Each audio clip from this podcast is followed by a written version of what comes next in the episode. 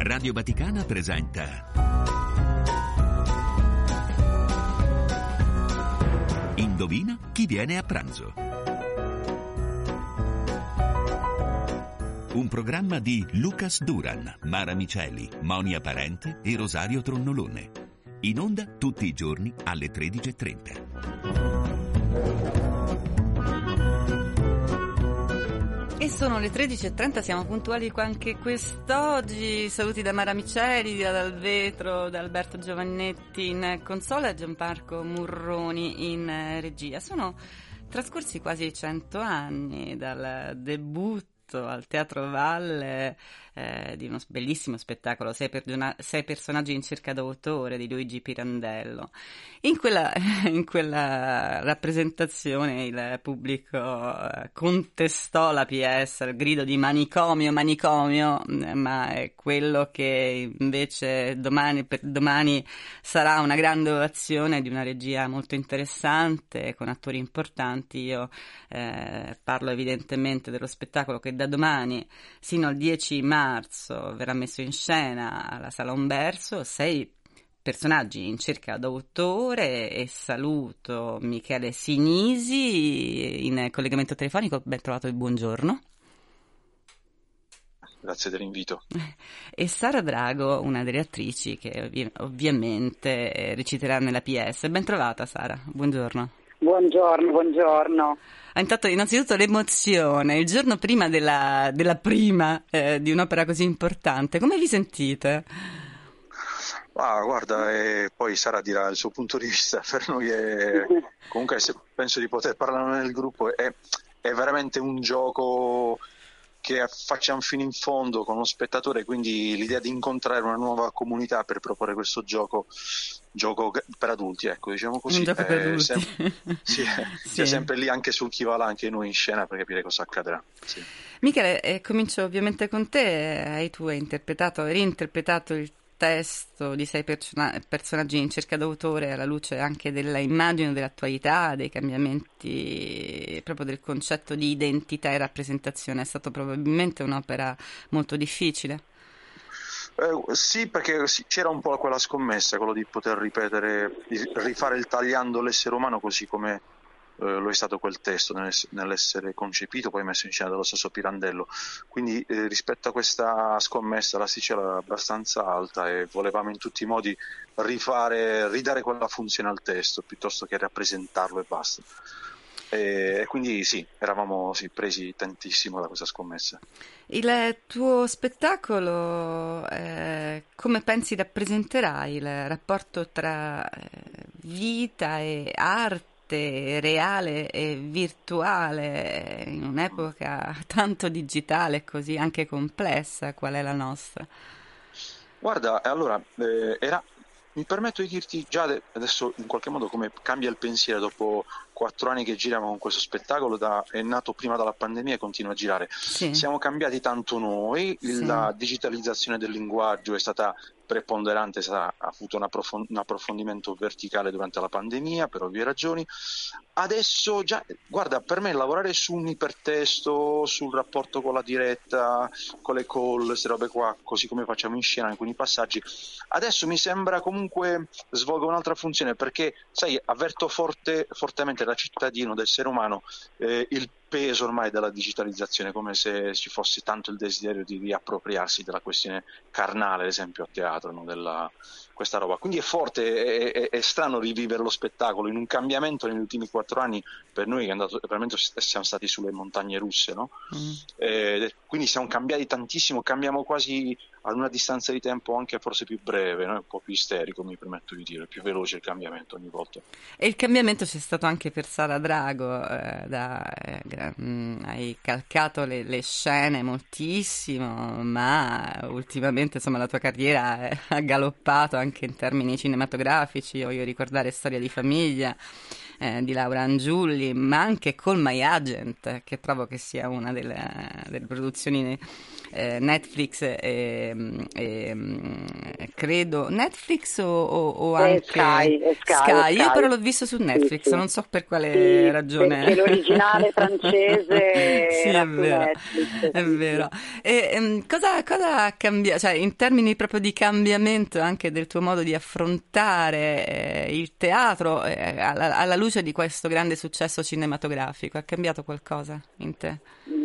Ma guarda, sinceramente, mm, vabbè, sono andata in scena, abbiamo debuttato appunto, abbiamo riallestito lo spettacolo a Forlì con Michele, con tutta la squadra sì. lo scorso weekend.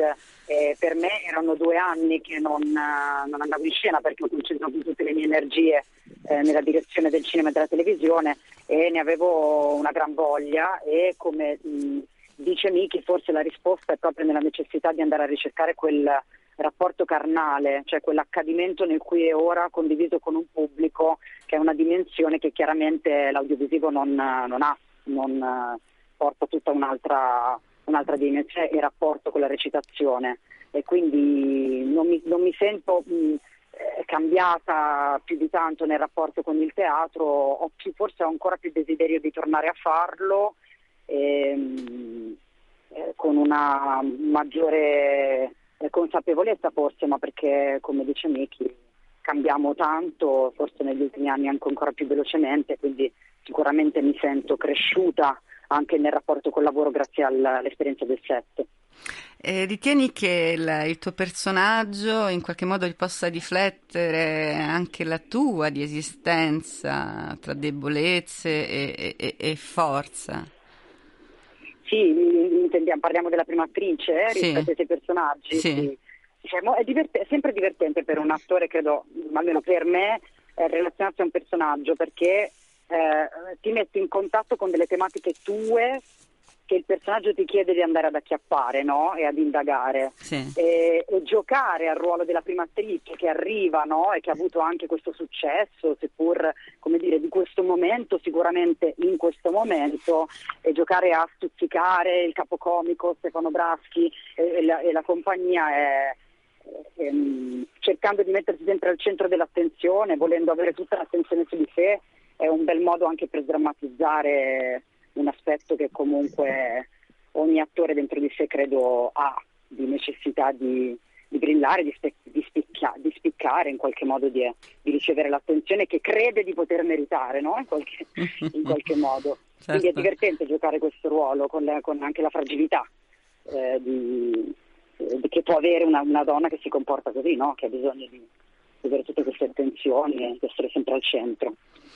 Eh, Michele, eh, ad ogni replica eh, gli attori del cast irromperanno sul palco. Eh, ehm, che, che, che, che, dinamica crea eh, con il pubblico questa, questa proprio irruzione fisica? Guarda, per quanto vengono annunciati la mattina gli ospiti, che sì. saranno i personaggi che arrivano attraverso l'ipertesto, attraverso questa diretta Facebook, Google Meet, sì. questi personaggi, per quanto vengono annunciati la mattina, in ogni caso, ogni sera è sempre una sorpresa, perché il pubblico poi vive fino, a, fino, al, loro, fino al loro ingresso una, una, confidenza, un coinvolgimento con quegli attori lì presenti, attori e attrici presenti, quindi a un certo punto arriva su da un altro piano un altro gruppo, un altro nucleo artistico che viene a fare a mettere in scena la famigerata scena del retroboteca di Madama Pace, che è, sì. è l'anello di congiunzione, in realtà è finzione del testo di Pirandello con Madama Pace. Allora, che succede? Quando arrivano loro, e il pubblico dice, aspetta, ma questi adesso chi sono, da dove vengono? cioè, certo. E quindi il pubblico mi piace pensare che in quel momento abbia definitivamente eh, registrato l'esperienza, quale? Di aver perso il senso dell'orientamento psichicamente, che non capisca più a quel punto, abbandona ogni pretesa di capire cosa è vero e cosa è reale, cosa è finto e cosa è reale. Ok? Cioè, cioè cos'è recitazione, cos'è, real- cos'è certo, verità. Allora, certo. tutta questa cosa qua uno si lascia andare, succede quest'altra cosa, come te, come te la spieghi, no? Penso, pensi il pubblico. E allora il pubblico lì dice wow, lì sta definitivamente con noi nel gioco. C'è una, una sorta anche di, di, di specchio eh, riflesso sia tra appunto pubblico, attori, ma anche una forma di infinito che ognuno di noi si porta, si porta dentro. Sì, guarda, come diceva Edoardo, il pubblico ha bisogno di ritrovare se stesso tra i personaggi di una commedia. Questa cosa accade, noi la, la, la, in qualche modo anche, la, segnaliamo anche durante lo spettacolo. A un certo punto parte un video di una scimmia che impazzisce perché scopre lo specchio, ok? sì. E quindi è esattamente quello che cioè, secondo me credo debba fare l'arte continuamente quella di non intrattenere, ma quella di mettere sempre, ri, ripulire, sai, sciacquare un po' lo specchio, pulirlo per bene con del tersivo, cioè farlo splendere perché la rifrazione la, uh, di, noi, di noi deve essere proprio esatta e il pubblico deve reagire cioè in quel panico, un piccolo panico, così come la scimmia per la prima volta davanti allo specchio. Come, come vive il, il, il pubblico questa, questa, contaminazione importante tra eh, classicismo e modernismo forte?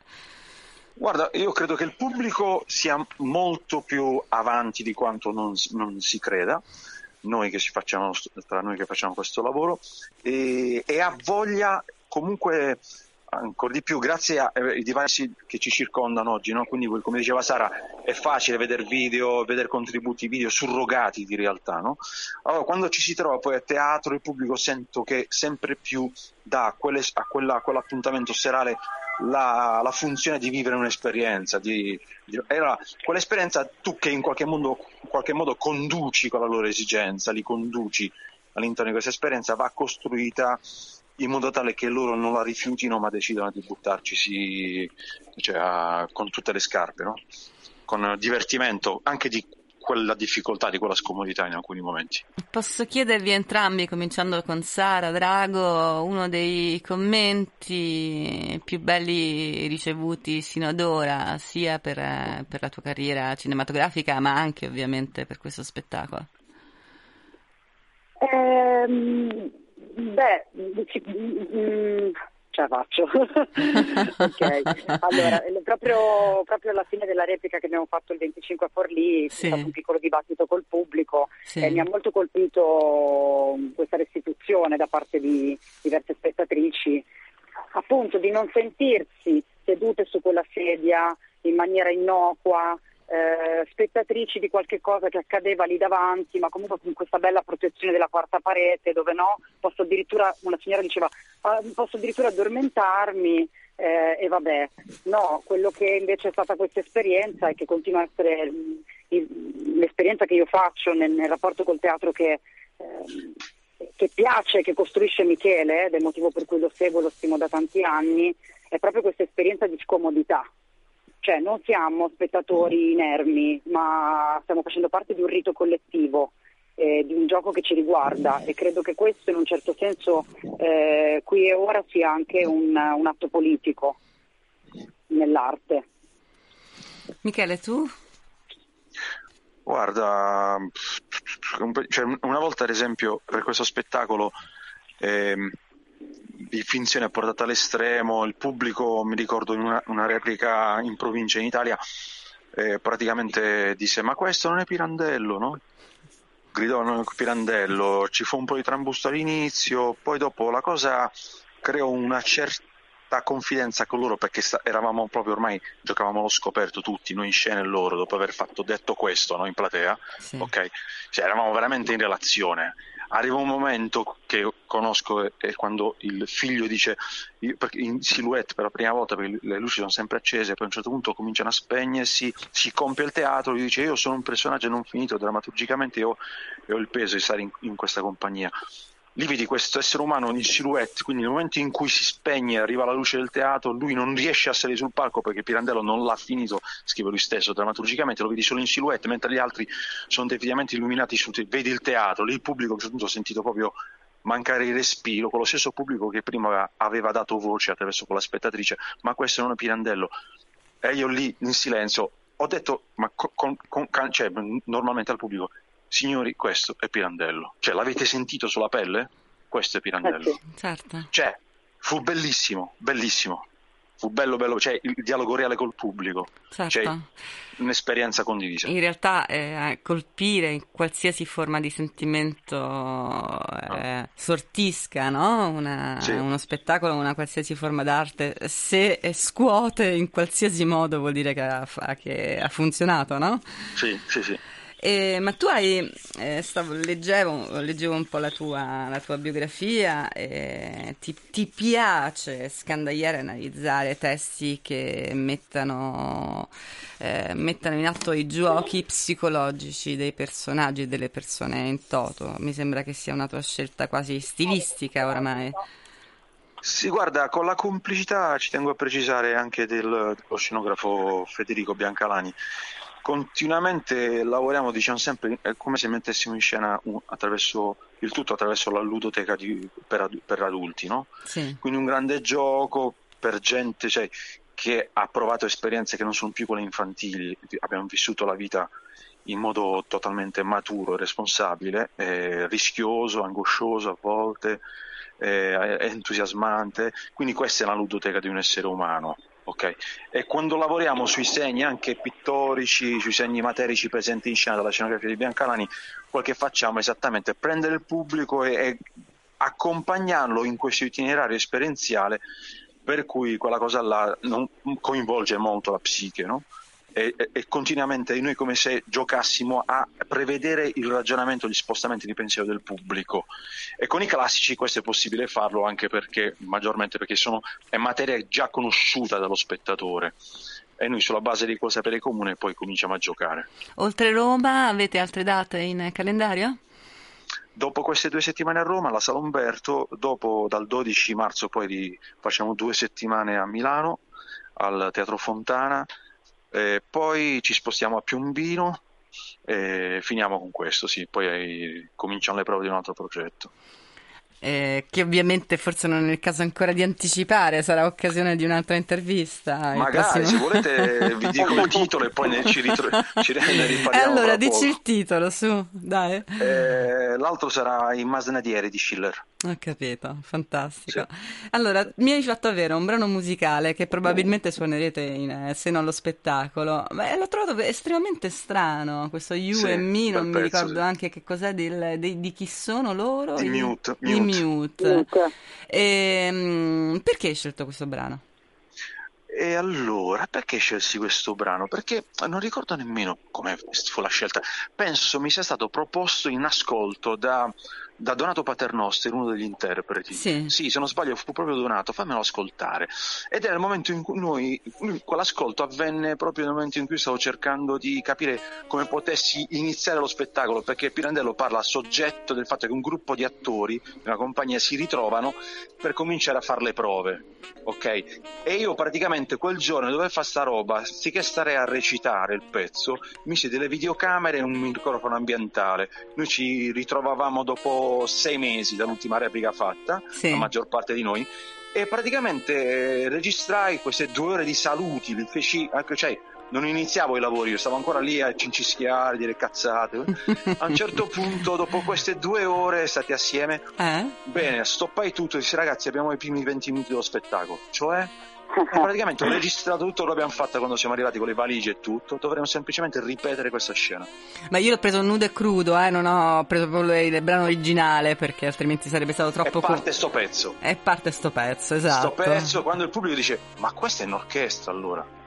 Cioè, ma stiamo guardando un, è, è uno spettacolo di, di, che, che è, è, è, antropologia teatrale, non c'entra più lo spettacolo, la presentazione, ah. capito? Bene, io vi ringrazio, è stato veramente un piacere, vi verremo a vedere da eh, domani fino al 10 marzo, quindi abbiamo parecchie giornate sì. per andare alla sala Umberto e um, assistere, ammirare sei personaggi in cerca d'autore di Luigi Pirandello, drammaturgia di Francesco Asselta, Michele Sinisi, regia di Michele Sinisi, tanti gli attori, Massara Drago è stata con noi, però io voglio citare anche gli altri, Stefano Braschi, Marco Cacciola, Giovan- Gianni Daddario, Marisa Grimaldo, Marco Ripoldi. Stefania Medri, Donato Paternoster, Michele Sinisi, Adele Tirante e, Nicolò Balandro. Spero di averli detto bene e è stato un piacere sentirvi. come si dice? Grazie, grazie eh, Vi aspettiamo a teatro. Siete a teatro. Come, si, dice? come si dice? Come si può dire? Eh, tanta puntini puntini? Merda. Eh vabbè, l'hai detto te, fantastico. merda, merda, merda. a presto, a presto, ecco, hai fatto benissimo, a presto, ciao. Ciao, ciao, ciao. Ciao, ciao.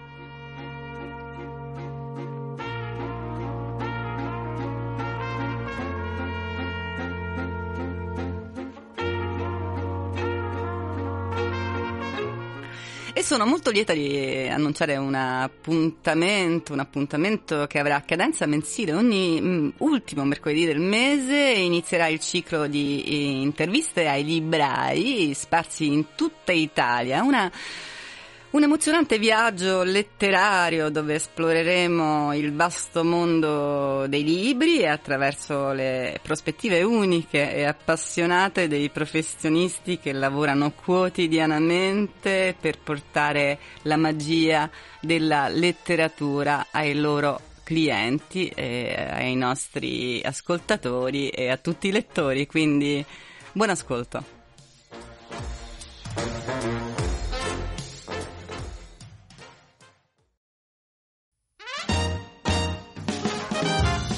Certi commenti lasciavano intendere che andandosene aveva portato con sé qualcosa. A trafficare con mola e morsa, a distinguere i metalli. Mia moglie aveva già preso a sbuffare, dicendo che tornavo a casa solo per mangiare e per dormire, finché non sono rientrato con un bel... Abbiamo messo sulla tipografia non solo per se stessa ma perché tu potessi avere a portata di mano una fonte di interesse e un rimedio. Il vanitoso uomo, temendo che la gente veda che egli porta le soprascarpe sui piedi nudi, si infine una delle scarpe di Mastro Misciu e fu colto da un tal tremito. Il pesce burattino, ma per me un pesce nuovo.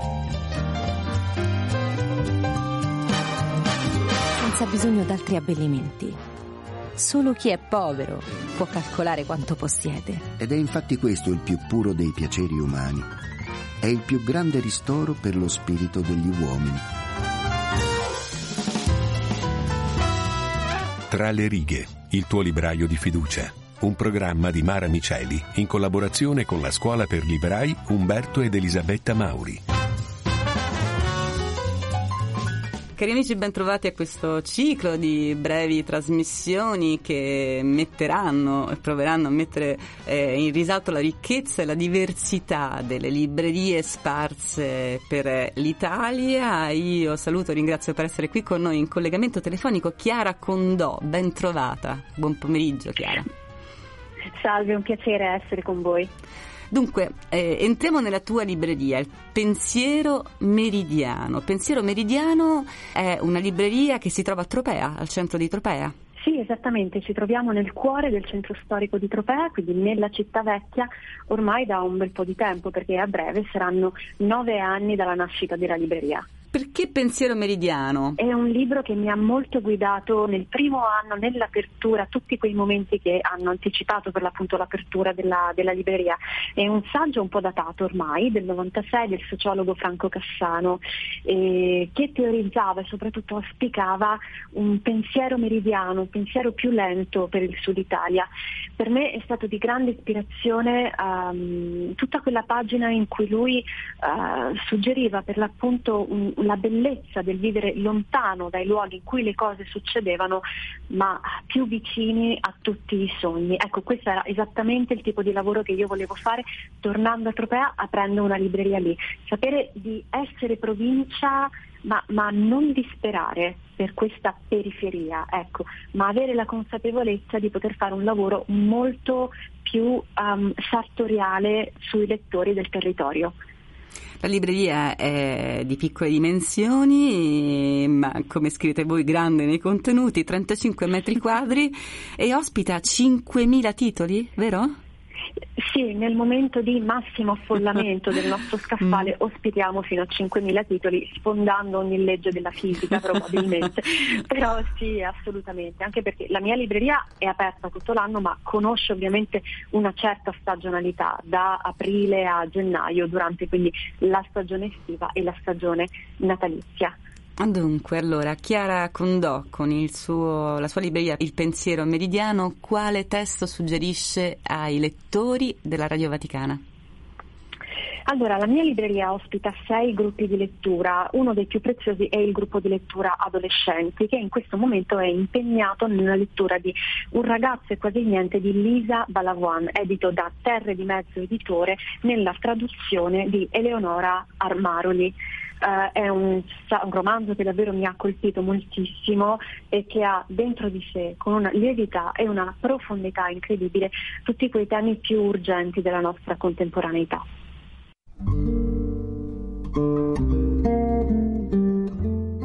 Proprio la prima pagina iniziale, sì. ehm, non volevo assolutamente proporvi degli spoiler, ma volevo darvi un, un, assaggio di quello che il libro è anche nell'originalità eh, della sua scrittura, della sua prosa.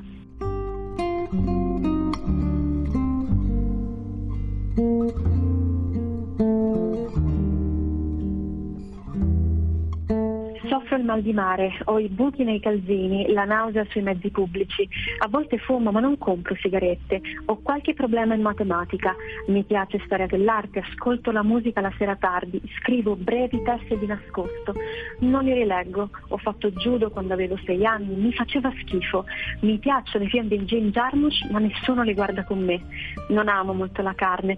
Porto i jeans stretti, spesso sogno di annegare. Vorrei viaggiare da solo, ma i miei non vogliono. Parlo poco e comunque cosa dovrei dire? Ho letto quattro volte il giovane Holden di Salinger. Non mi piace educazione fisica, odio i vestiti sportivi. D'estate non metto i pantaloni, vorrei vivere in riva al mare. Spesso sogno di cadere dal tetto, ho una strana passione per l'atrio delle stazioni. Gli altri sono tutti molto diversi da me, porto le felpe col cappuccio, le ossa ai piedi, sono abbastanza bravo a rimanere sullo sfondo, insomma ci riesco quasi sempre. Non penso davvero al futuro, mi capita di ballare da solo davanti allo specchio di camera mia. Nessuno mi guarda, nessuno sa chi io sia. Mi chiamo Romeo e spesso sogno di esplodere in volo. Avete ascoltato Tra le righe, il tuo libraio di fiducia. Un programma di Mara Miceli in collaborazione con la Scuola per Librai Umberto ed Elisabetta Mauri.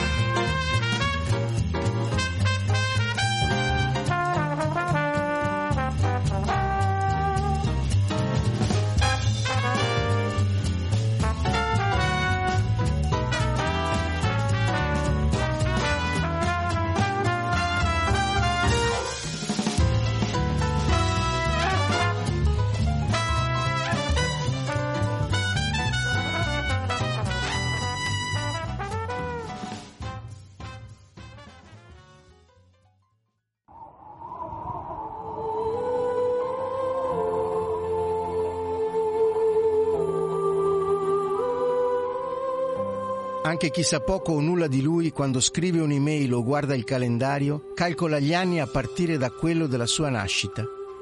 E chi la domenica riposa un'ora di più e non va al lavoro, lo fa perché ogni domenica si ricorda la sua risurrezione. Chi è Gesù di Nazareth che ha condizionato così tanto le nostre vite? Sono Andrea Tornielli e questo è Nazareno, il podcast che ci racconta la vita di Gesù.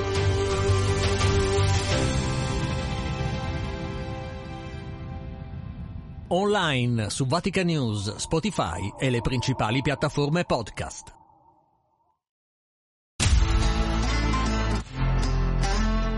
Non dobbiamo avere timore della bontà, della tenerezza. Oggi nel mondo c'è un grande sentimento di orfanezza State attenti di non cadere nel clericalismo. Il pericolo della mondanità. La fratellanza è uno dei valori fondamentali e universali. Per favore non fare chiacchiericcio, non chiacchierare. In società spesso inquinate dalla cultura dell'indifferenza e dalla cultura dello scarto bisogna frequentare le periferie. Non si può balconeare. Fate chiasso. Le chiavi di Pietro. Special Edition. In 10 parole i 10 anni di Papa Francesco. Online su Vatican News, Spotify e le principali piattaforme podcast.